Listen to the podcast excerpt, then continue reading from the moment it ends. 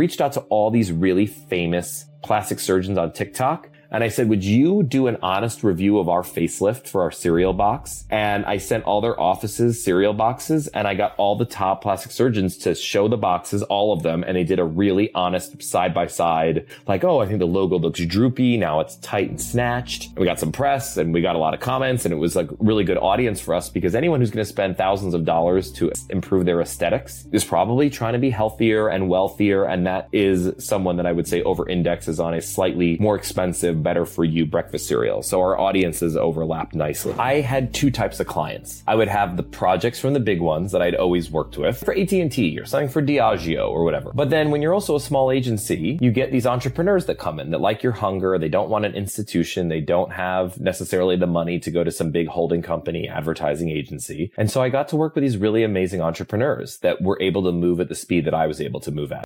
Hello, everyone. Welcome to Experts of Experience. I'm your host, Lauren Wood, and today I'm speaking with Ian Wishingrad, the co-founder and CMO of Three Wishes Cereal.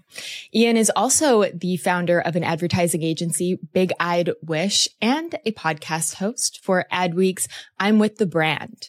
He has a deep background in branding and advertising, working with some of the largest brands such as AT&T, Nike, and Nestle, just to name a few.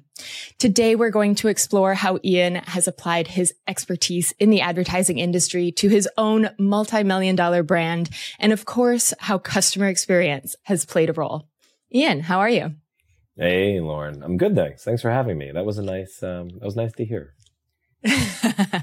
you have a wonderful background and I'm so excited to dive into it.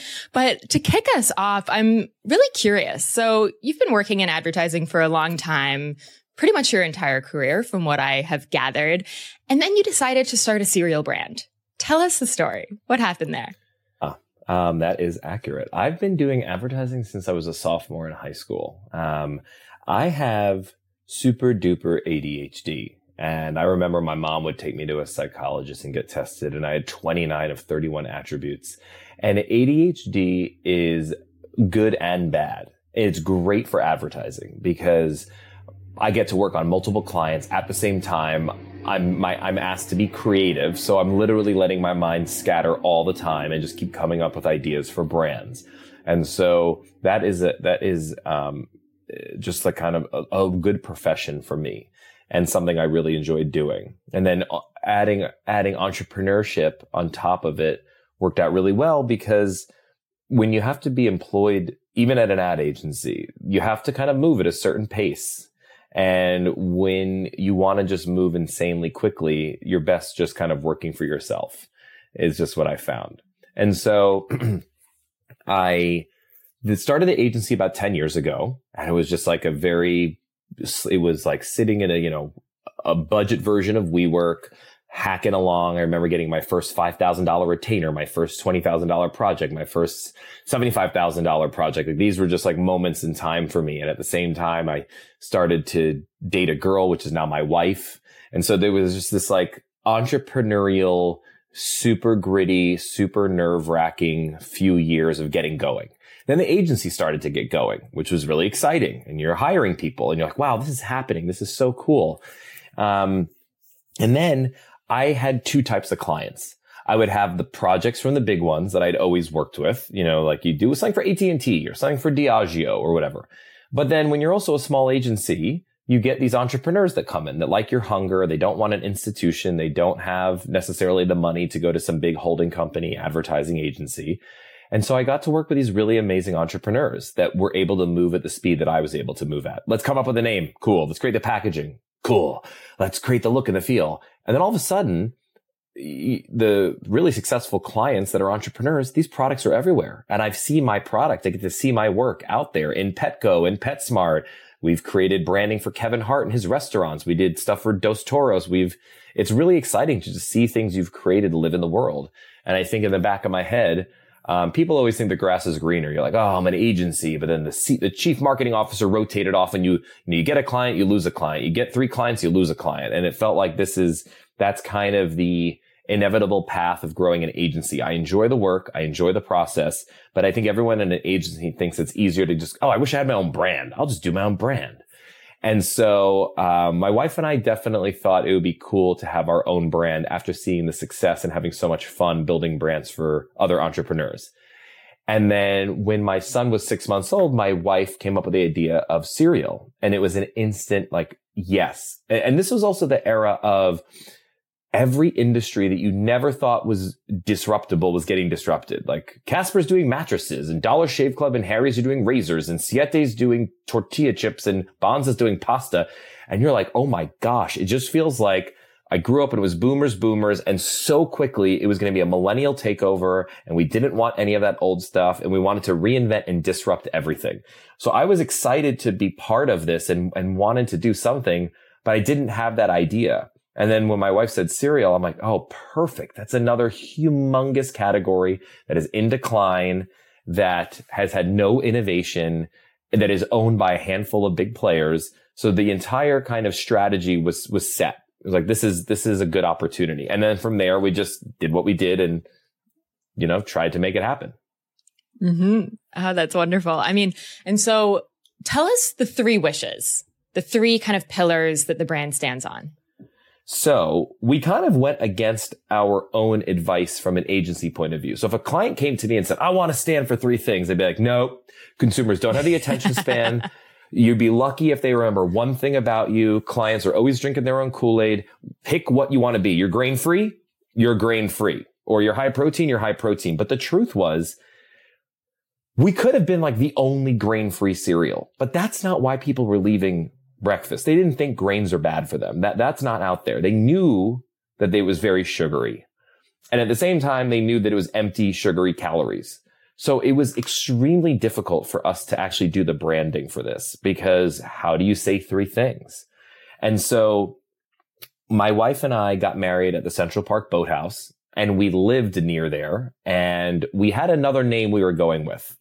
Um, and we had a trademark issue. So we had the packaging done and then we had a trademark issue. And we're like, oh my gosh, we're going to launch soon and we're back to square zero. We're back to square one. So in that, we sat outside where we got married with our little kid in the stroller. And my wife said, what about three wishes? And at the same time, when we had our first son, my wife used to be very like big on social, not big meaning having a lot of following, but she was just very open and sharing. And when she got pregnant, she felt like she wanted to kind of be, I don't know, just be private and closed off. So for a lot of people, she posted on Instagram and there's a little baby holding a necklace and her caption was three wishes. And it was like, oh, there's, we're the Wishingrads. We were two of us. Now we're three. And three wishes was a double entendre because it's three wishes and the three wishes are high protein, low sugar, grain free. And I'm like, oh, that's no way we can get three wishes. Trademarks are so hard. So many names are taken. I ran back to my apartment to go on uspto.gov to do the uh, trademark search, and it's a terrible website. So doing it on the phone was a waste of time. And when it looked clear, I'm like, oh my God, if we get this, if we get the name Three Wishes, and I'm not particularly spiritual, I did feel like there was a little destiny. And in our office, one of the things hanging on the wall is the trademark approved application from the government that we could have the name Three Wishes because there, we were going down some weird paths with some weird names. And I remember sharing one of the names that I kind of rallied everyone behind that would not have been a good name in hindsight. And I ran it by a friend of mine who wasn't drinking the Kool-Aid and too close to it. He goes, are you crazy? What happened to that other one? I'm like, okay, you're right. You're right. And then we went back to the drawing board and came up with three wishes. So mm. anyway, that's the story. I love it. Who would you say is your key customer? Millennial parents. Mm-hmm. People who have children and they're like, I know you want to eat cereal, but I'm not giving you that that other yep, crap. Exactly. We de-guilt mm-hmm. it. The same people that do Annie's Organics and um, like eh, all the swaps. You could go if you go to the, a certain certain parents' homes, you could see they're trying to do everything. They're trying to do a better version of everything, and we fit that. Now, obviously, tons of people buy us with uh for a whole other host of reasons. But as a brand, if you're trying to be everything to everyone, you're really nothing to everyone. So we try to look through the lens of millennial families, even though there are people that are trying to lose weight or have diabetes or are weightlifters or have celiac disease. There are, there is a, a you know, a whole host of people, but that is definitely who, in terms of who we target. That's who we target. Mm-hmm. Cool. And it sounds like, well, obviously it's, you're also your customer. So you know your customer best. Absolutely. Um, yeah, mm-hmm. that, that is very true. So I saw that you, that Forbes had listed you as one of the top 100 most customer centric companies of 2022. I'm curious to get your thoughts on why that is. What, what brought you onto that list? Well, to your point, I think we're one of the few brands, like you said, we are the customer. It's, we're talking to ourselves in a way. We know exactly what other moms and dads are thinking about. We're not owned by Kellogg's or General Mills and on some cross functional marketing team trying to do it. We are very authentic, which is a huge advantage in brand building and anything. People are kind of see through it all now. We're not in that era anymore. Social media and, and the level of transparency. So just the fact that we are we're fighting. We understand like there are compromises. So if you're a big company and you're, and you're looking at us or other cereals that have come into the market, you're trying to find a way to replicate our product or make it less or compete with us. But we understand that a mom looks at the ingredient panel. She turns that box. It's not just eight grams. It's not just any times of eight grams of protein or any types of three grams of sugar. Uh, they want to see the ingredients. They want to see few ingredients. They want to see names they know and pronounce. And so the fact that we work so hard to make something that passes that level of scrutiny is I think why people consider us customer centric. When you look at everyone who's come to knock us off or compete, you could see where they're making the compromises and cutting the corners. And so I think that level of care into the product um, is is why you know people would say that. Yeah, it's it's so interesting because the package is like that's really your main connection point with your customers predominantly. You do sell on your website, but for the most part, you're selling in retailers like Whole Foods. I think I saw Costco as well. I mean, you're kind of everywhere. And so it's how you're literally designing your package to the needs that you know your customer has that is really where you're, you're on point and people are obviously valuing you because you've been blowing up. I appreciate how much you do notice all of that because so many people are like, oh, so you're mostly online, right? I'm like, no, not at all. I don't know why you say that. So, um, yeah, you're totally correct. And the packaging is everything. I mean, some other brands, you don't, we have like a massive billboard.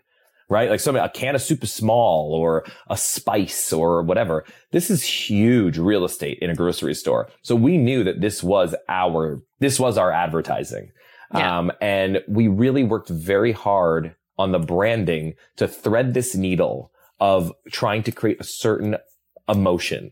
And what we wanted to be was we wanted to look new and youthful and transparent and functional. So there's actually, it, it might look like the packaging might look somewhat busy. Um, but at the same time, it's extremely clear. And so you could get what you want when you look at it. You understand the macros. You understand what we're selling, but there's just something kind of groovy and energetic to it and different. And so that is extremely difficult. And, you know, I think a massive advantage for us because we've been doing this for other clients for so long, um, that we understand these nuances and that so much of like good packaging makes food taste better. And yeah. I, I, our stuff tastes legitimate, excellent no matter what. And it could be in something less beautiful, but I think just this balance, like we don't use a character. People would say, is it, a, I would sample. They go, is it for adults or kids? I'm like, anyone with a mouth taste it. But people are so conditioned to think, oh, well, Cascadian and Kashi are for adults and Honey Nut Cheerios and Frosted Flakes are for kids or Nature's Path with a, with a monkey on it is, it's just like there's such a convention. And so we tried to figure out how do we look delicious and yet healthy. So you got to work on your color palettes. Uh, how do we look delicious, healthy, new, all these sorts of things? It's a very bright aisle. How do we have a consistent brand block? Um, there's been a lot that went into it that you don't appreciate that you appreciate, but a lot of people just don't appreciate it. Just is what it is. But there's a lot of strategy and thought that goes into that. For sure. How was the experience of actually working on your own brand after doing it for so many other people? It's really hard. It's really hard. It's um it's really hard. I don't know what else to say. It's it is it is something it's it's you second you just have a lot yeah, it's really hard. It's much easier to do it for someone else. You have mm-hmm. such more you are not as attached to it. So yeah. really hard. Mm-hmm. Everything, everything's harder than I thought it would be ultimately. Yeah. I mean, I can only imagine, especially creating a product that really hasn't been on the market. I mean, there are some others that I think you could probably say are, are similar in the terms of like low sugar content and just being healthy cereals. But I can only imagine how difficult it was to actually develop that product and actually make it taste good because very hard trying to do a also, lot. Yeah. I totally was incredibly naive at how difficult it is to actually make it. I was like, oh, you know, we're so, we're a good agency. We're cool we'll just like, you know, get a formula, find a food scientist, do it. We'll put it in cool packaging. I'll sell it in and wow, boom. Oh my God. It was like the most, took, really, it took two years. It's, I, mm-hmm. I can't believe how long it took. It took two years to make the product, to get it right, to get it ready for commercialization. Everything is just incredibly difficult. So we really, once we realized there's, there's kind of two things. Once we realize how hard everything is, um, you, you want to be so um, diligent and, and, and, responsible about how you grow and do this because I think I used to think like, oh, we'll build this brand, and grow it, flip it, sell it. We'll build another brand, grip it, flow it, sell it. Like, oh God, this is like so stupid. If you could ever make one real brand that really resonates, that gets to America, that penetrates pantries, that people know and love, wow, insane. And now we're in, in, a, in an environment also that's become difficult for a lot of other brands that haven't operated with as much care and over their expenses per se, because it was a very just like, oh, let's raise money, let's raise money, let's raise money. And that's never been our mantra.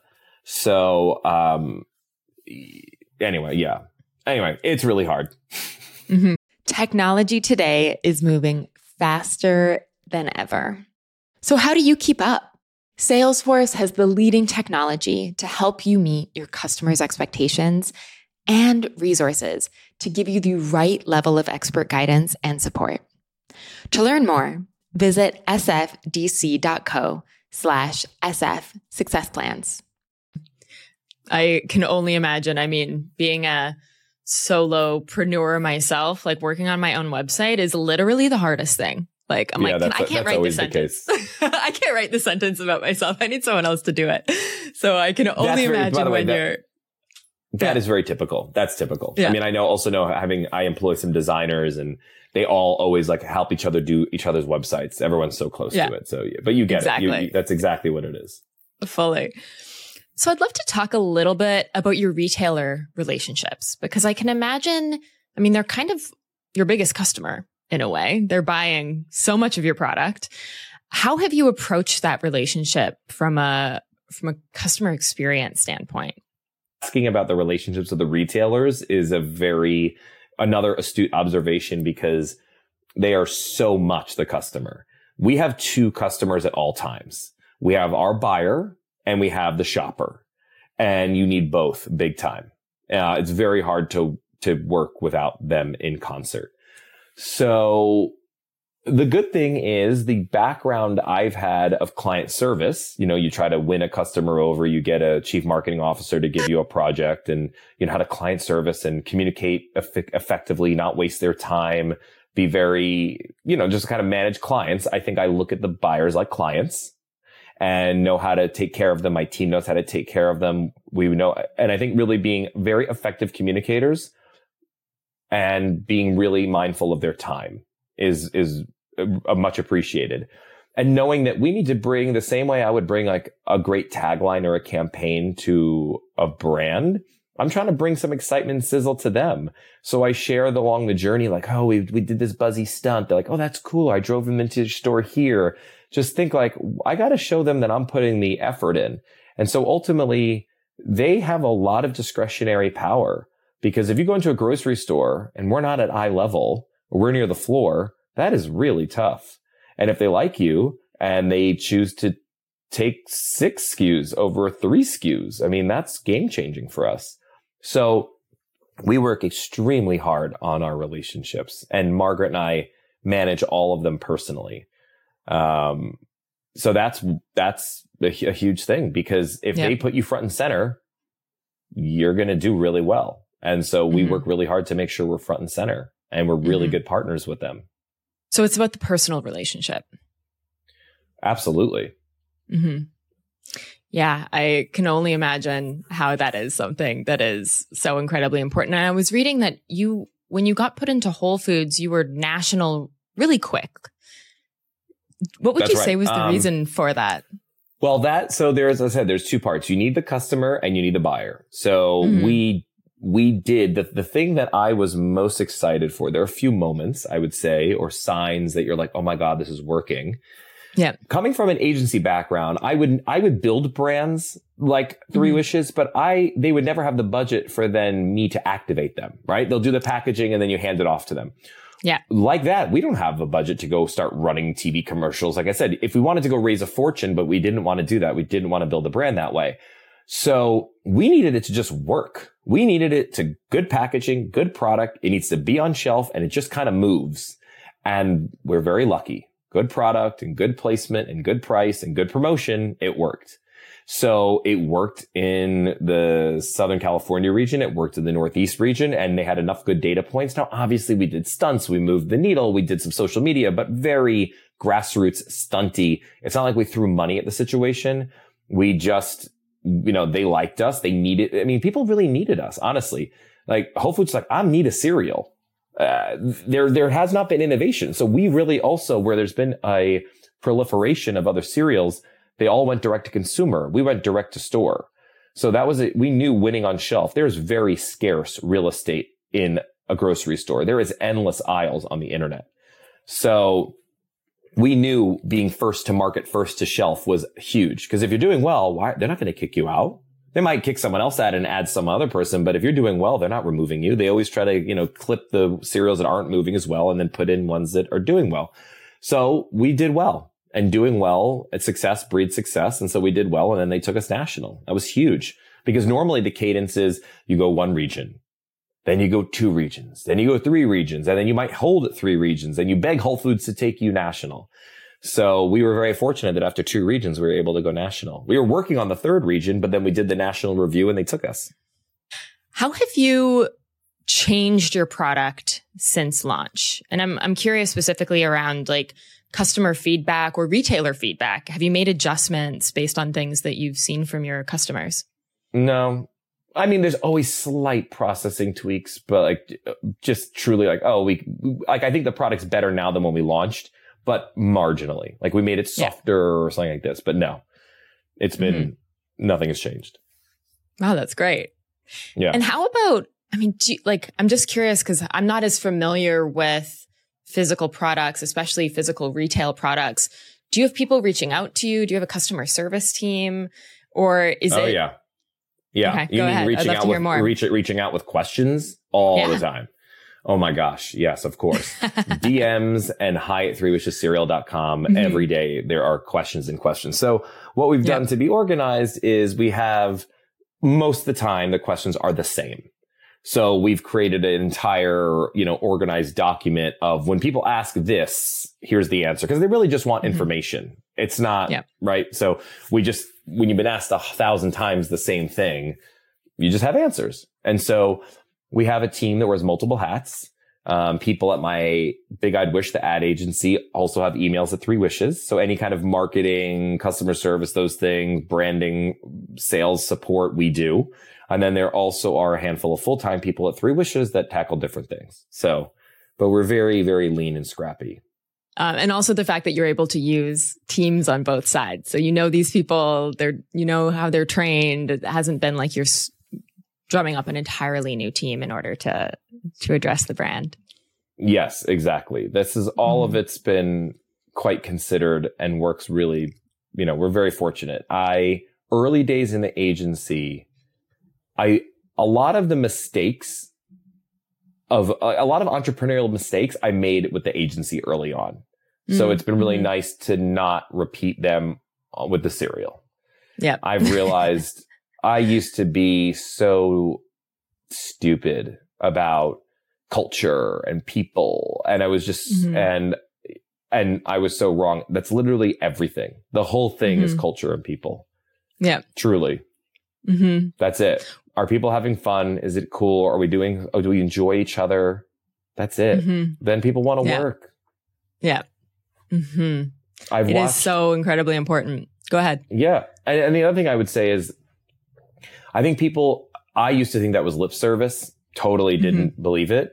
And then mm. you also see a lot of the other brands that wound up, they got early on the fundraising and they did the fundraising and they were burning cash and they weren't profitable and they just keep raising and raising. And eventually what happens is you feel really good because you raise some round at a big valuation that is truly impossible to meet the next. Like it is just you've, and you watch that with so many brands. And then the founders are under insane pressure to make a number that's never going to be made. And then they totally self-immolate and kill their employees and culture because that it's so that our kind of, I'm calling it slow and steady is not fair because we're basically almost in every door and we've done so much in only four years. But compared to just a rocket ship of cash behind you, it does feel more you know, deliberate and slow and steady.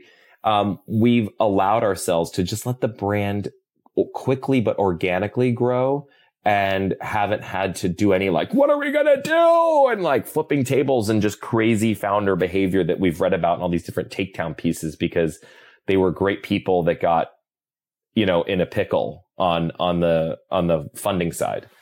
So we've never had, you know, the agency is just owned by my wife and me. It's us. There's no investors or anything we did a small little, you know, friends and family round, but then she's done such a killer job of operating the company and being profitable that that allows us the freedom to be able to kind of keep charting our own path and making the right decisions for the brand as opposed to some kind of ticking time bomb timeline that's over our head.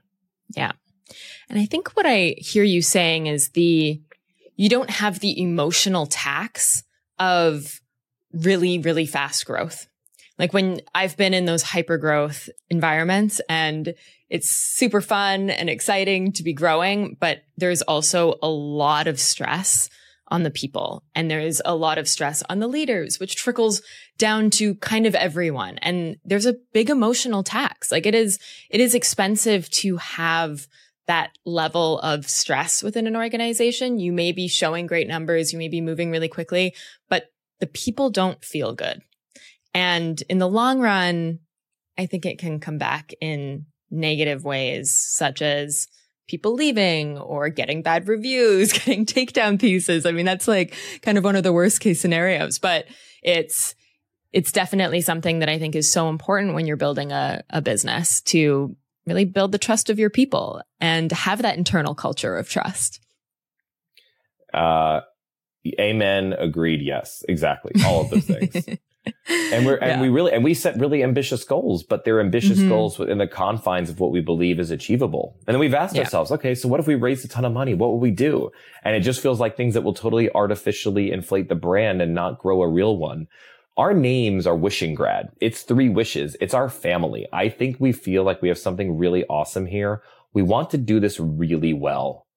I, I, I don't want to squander this. This is our, our faces are on the box. Like I feel like we feel a responsibility to be really good stewards over this brand and business. Mm-hmm. Mm-hmm. I love that.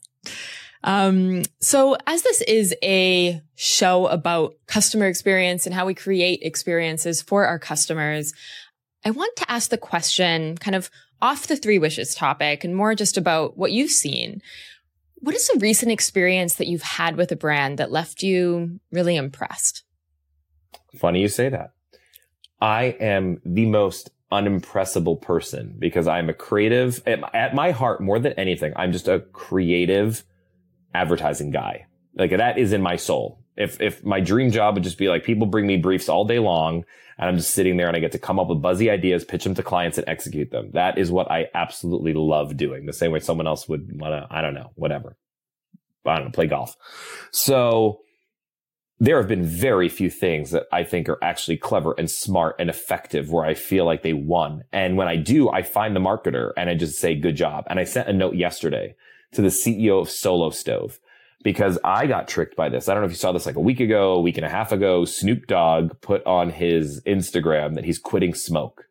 And then he wrote like, please let my family and I have privacy at this time. And I'm like, oh shit. Does he have lung cancer? Like what's going on? I totally believed it. I didn't go dig into it, but I saw the news. Everyone was talking about it. He was trending on Twitter. Snoop is not smoking. Like this is, that's, that's his whole persona. And when it's like, Hey, please let my family and I have privacy. Like, okay. And then a couple days later, it comes out that he's doing something for Solo Stove because Solo Stove is where you get heat without smoke. I'm like, oh my God, that's unreal. That's the best thing I've seen in years. so I found the CEO. I linked in with him and then I wrote him an email and I just said, awesome. That was great. That was mm-hmm. amazing. Mm-hmm. So that, that is something I could tell you recently. And then I'd yeah. say a lot of the stuff that we've done, um, I'm really proud of. So mm. we, um, we have had three versions of our box. If you look closely, if you're looking like, if you're zooming out, it's all the same brand. We've done tweaks. We just keep making yeah. it look better. There was V1, V2, and then our new one in market is V3. And when we went from V2 to V3, it was very slight. And I'm like, no one's going to write any stories about us giving ourselves a little bit of a brand facelift. That's all it was. We like cleaned up the packaging. And, and I'm always looking at other brands and I see all the time when they're tweaking the package and change it, make avocado oil larger or whatever. It, it's not worthy of any ink. But I thought, okay, it's a facelift. And I see all these plastic surgeons on TikTok that are always doing before and afters. Like I didn't do the work, but I do think Kylie Jenner has her lips done and I, Ariana Grande had a brow lift. So I reached out to all these really famous plastic surgeons on TikTok. And I said, would you do an honest review of our facelift for our cereal box? And I sent all their offices cereal boxes and I got all the top plastic surgeons to show the boxes, all of them. And they did a really honest side by side, like, Oh, I think the logo looks droopy. Now it's tight and snatched. And so that was really fun. We got some press and we got a lot of comments and it was like really good audience for us because anyone who's going to spend thousands of dollars to improve their aesthetics is probably trying to be healthier and wealthier. And that is someone that I would say over indexes on a slightly more expensive, better for you breakfast cereal. So our audiences overlap nicely. So that was fun. For sure. I love that. I saw you also did a drive through taste test during COVID that you got a lot of press for. That was our most viral for sure. Yeah. I was just mm-hmm. sitting around. So basically we launched October 2019. Uh, every weekend, multiple days, I would just be in the store sampling, sampling. We were hiring other people to do sampling. It's an incredible, effective way of moving product when you haven't, you know, hey, what's a new cereal? It's healthy cereal, but it doesn't taste good. Sir, try it. Oh my God, it's delicious. Jill, Billy, do you like it? Great, buy it. So we'd sell so much cereal by sampling. But that's, you know, basically it's November, December, January, February, March, COVID. No more sampling, not even a chance. So it was like, how do I get people to taste the cereal? And we have a U-shaped driveway and everyone's just sitting at home watching TV. And all they keep talking about is people are driving up, rolling the windows down, shoving a Q-tip up their nose. And they were doing drive through COVID tests. So I said, what if we did a drive through taste test? So I got a bunch of people to do it and I videoed it like a, like a news person, like B-roll, just a lot of raw footage. And I put the package together and I shared it with the local paper. And then we were on the local paper and then I got picked up by Fox News and then it just kind of went everywhere. And we had our biggest sales day ever. We were literally on national TV and my wife's like, who watches TV? And she has the laptop on the side. And let me tell you, obviously Fox News is very red and probably not what we think of as our audience. We got orders from every state in America and it was unbelievable just watching the orders blow up. So that was super wow. exciting and definitely our most like viral thing we've done to date. For sure. I mean, in both of these examples that you just shared, it's just so relevant, like culturally and to the time. I mean, especially during COVID, we were like, all right, let's rethink drive through everything. Drive through, pick up your groceries, drive through, you know, COVID tests, taste tests. I love it. I've kind of coined this term because that's how I've done this. I've done this maybe 10 times in my career. Like I've come up with buzzy things that, so I, I call it the evergreen zeitgeist. So it's not just the moment. Some things are very moment, like when the Super Bowl lost power and Oreos tweeted you could, you know, dunk in the dark. You can't, that's just like amazing. That's beyond amazing. That's just like we did something brilliant in that exact moment. But the zeitgeist exists for a little bit. COVID was the zeitgeist for 18 months. So that's something you could jump into. Or, you know, we were the first brand to put a college athlete on a box of cereal and do a real commercial with a college athlete. When that launched in July of two years ago, that was kind of a zeitgeist. For a while, for, you know, almost a year, people were always writing articles and talking about name, image, likeness. So when those things are out there, I try very hard to jump into them because I see those as opportunities for earned media. What is one piece of advice that you think every founder should know? Don't ask for permission. yeah, I mean, I I just like it's no one cares like you care, and no one. I because uh, so many people come to me because we were acquaintances or they all want to, you know, can I borrow some time? And they run me through their thinking, but they're always being held back by themselves.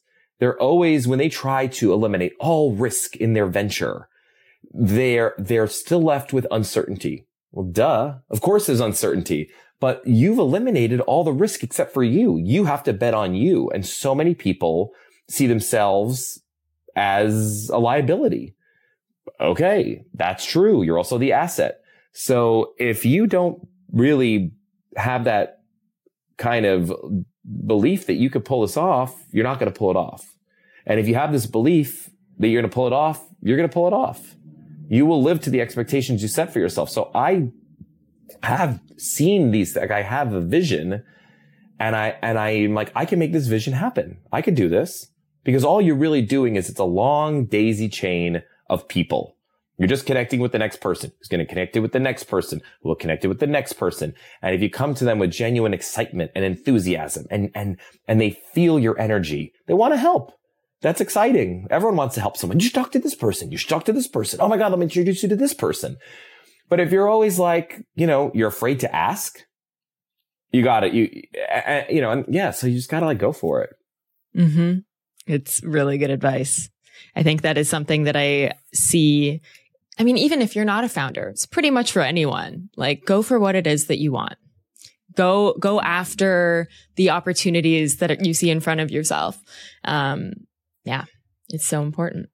Well, one. Ian, it's been so wonderful to have you on the show. I am going straight to the grocery store and grabbing some three wishes. You've definitely sold me.